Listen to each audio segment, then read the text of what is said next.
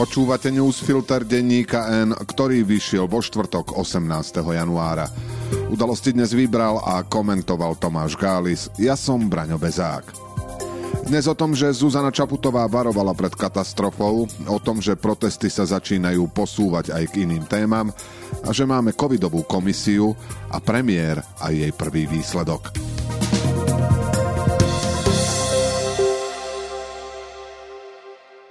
Ako sa dalo čakať, hlavnej udalosti dňa, ktorou bol prejav prezidentky Zuzany Čaputovej v parlamente, nechýbali detinské momenty. O jeden sa postarali trucujúci politici zo SNS, ktorí odišli zo sály. Nesklamal ani tínedžerský otravný podpredseda Národnej rady a Smeru, ktorý si v sále ostentatívne čítal knihu o smrti Milana Lučanského. A prišiel aj komický moment, keď minister zahraničia Juraj Blanár po prejave na okamih vypadol z roli a na rozdiel od koaličných kolegov chcel začať tlieskať, čo však rýchlo zakamufloval s opätím rúk. Ale inak išlo najmä o varovanie pred blížiacou sa katastrofou. Okrem každoročných správ o stave republiky využila prezidentka možnosť vystúpiť v parlamente vôbec po prvýkrát. To už naznačuje naozaj vážny dôvod. Hlava štátu ho pomenovala ako hroziacu rezignáciu štátu na ochranu svojich občanov, na efektívne vymáhanie spravodlivosti a odklon od ochrany princípov právneho štátu. Stačilo jej 3000 slov, aby argumentáciu vládnej koalície a jej spojencov z radou obvinených advokátov, prokurátorov či dekanov úplne rozmetala. Zuzana Čaputová skritizovala zneužitie skráteného legislatívneho konania, na ktoré nie je dôvod. Navyše rozpráva k nemu nedokáže nahradiť medzirezortné pripomienkové konanie. Na pravú mieru uviedla aj argument o údajnom porušovaní ľudských práv.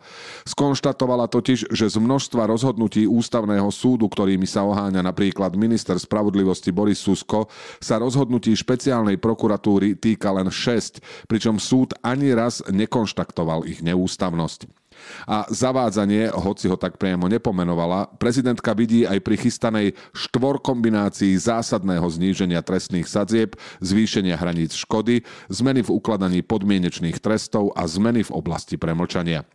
Pri nich konštatovala, že idú oveľa ďalej než v krajinách, na ktoré sa koalícia odvoláva a budú mať za následok, že tresty už potenciálnych zločincov nebudú odrádzať. Nezodpovedanou otázkou zostáva, či bolo správne, že sa hlava štátu vyhla skutočným motívom chystaných zmien.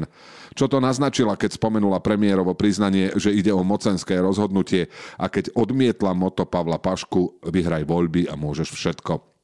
Ale amnestia pre koalíciu a jej ľudí, ktorá celú zmenu trestnej politiky motivuje, medzi jej argumentmi nezaznela.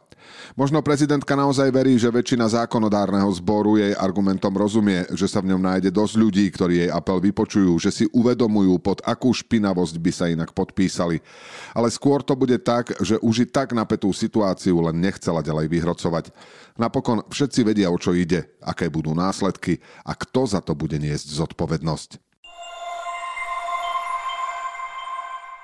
Koaliční politici na prezidentku reagovali aj tým, že koná v záujme či pod vplyvom opozície. Robert Fico si napríklad zašpekuloval, že ju po odchode z úradu nechajú pol roka oddychnúť a na konci roka 2024 sa začne diskutovať o tom, že by sa mohla stať predsedníčkou PS.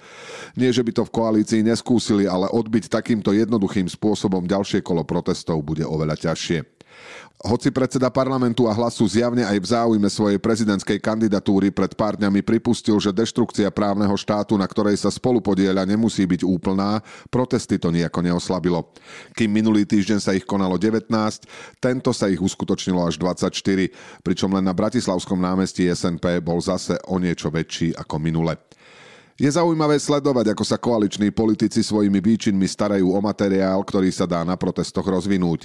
Ako totiž z pódia povedala speváčka Katarína Koščová, nie je to už len otázka spravodlivosti, ale ide aj o celkovú politickú kultúru, v súvislosti s ktorou spomenula napríklad Andreja Danka, jeho nehodu a prezidentskú kandidatúru, či ministerku kultúry Martinu Šimkovičovú, jej nekultúrnosť, nehorázne reči a kroky proti podpore sexuálnych menšín. Toto tematické rozšírenie je pochopiteľné a zatiaľ nehrozí, že by sa vylialo z brehov. Odstrašujúcim príkladom nielen čo sa týka organizátorov, ale aj tematického chaosu sa stali pred viac ako 10 ročím proti gorilie protesty.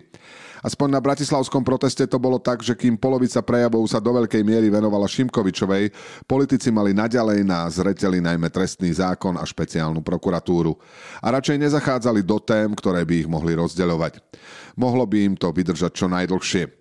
Zdá sa totiž, že Pellegrini by mohol byť vďaka svojej túžbe stať sa prezidentom najslabším ohnívkom koaličnej reťaze.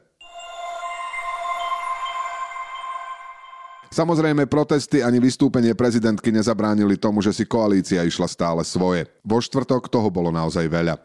Od predsedu vlády sme sa v rámci parlamentnej hodiny otázok napríklad dozvedeli, že podporuje iniciatívu Martiny Šimkovičovej stopnúť dotácie z rezortu kultúry pre LGBT plus mimovládky, pričom ju vyzval, aby mimovládky pôsobiace v jej rezorte preverila. Zrejme aj preto, že niektoré z nich vraj vykonávajú politickú činnosť proti vláde.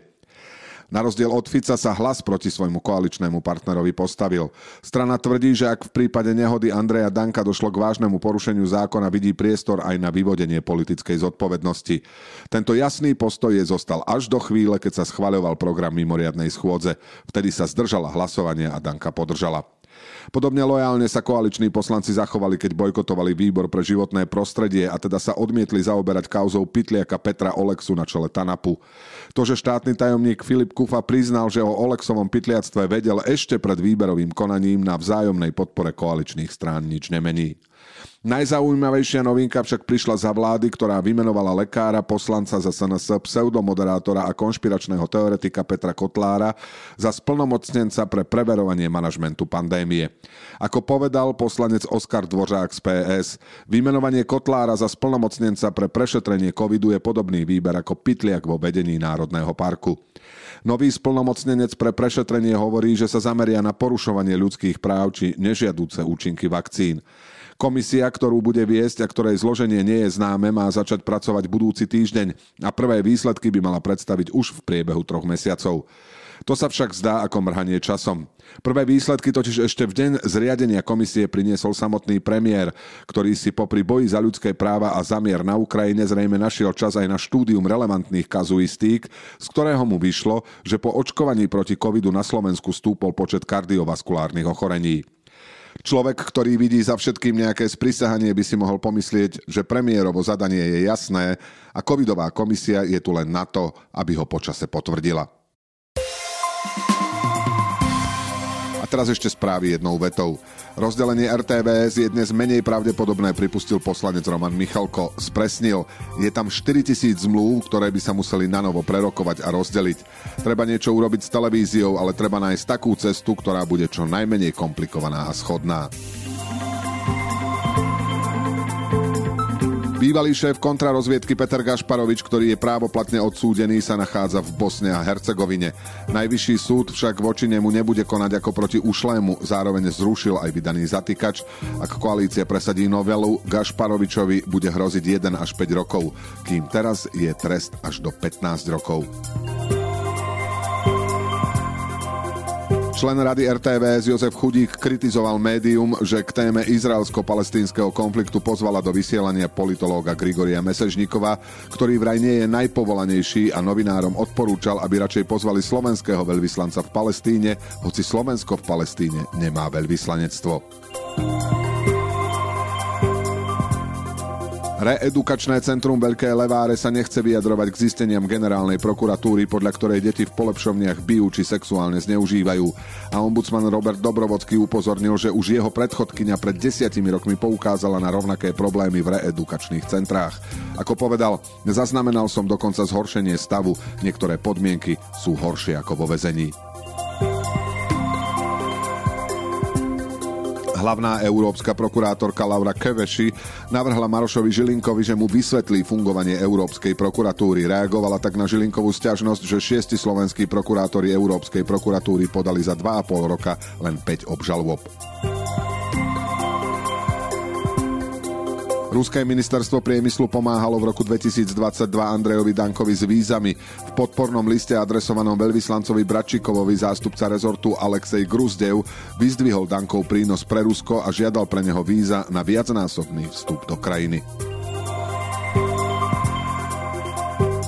Na teraz nie je možné zverejniť kamerové záznamy z nehody Andreja Danka, tvrdí Bratislavská krajská prokuratúra, ktorá sa odvoláva na aktuálny stav vyšetrovania a vyjadruje obavu, citujeme, aby nedošlo k mareniu účelu trestného konania. Udalosti do dnešného newsfiltra vybral a komentoval Tomáš Gális a na záver posledné slovo odo mňa. Pozrite, ako dlho sa o tom rokuje v parlamente. Reagujú mnohí koaliční politici na kritiku, ako rýchlo a zbesilo a bez diskusie sa chystajú závažné zmeny vo fungovaní spravodlivosti na Slovensku. Parlament o tom naozaj rokuje dlho, ale len vďaka opozičnej obštrukcii. A pre koho je obštrukcia diskusiou, iba priznáva, že skutočná diskusia by preňho bola obštrukciou. Do počutia zajtra.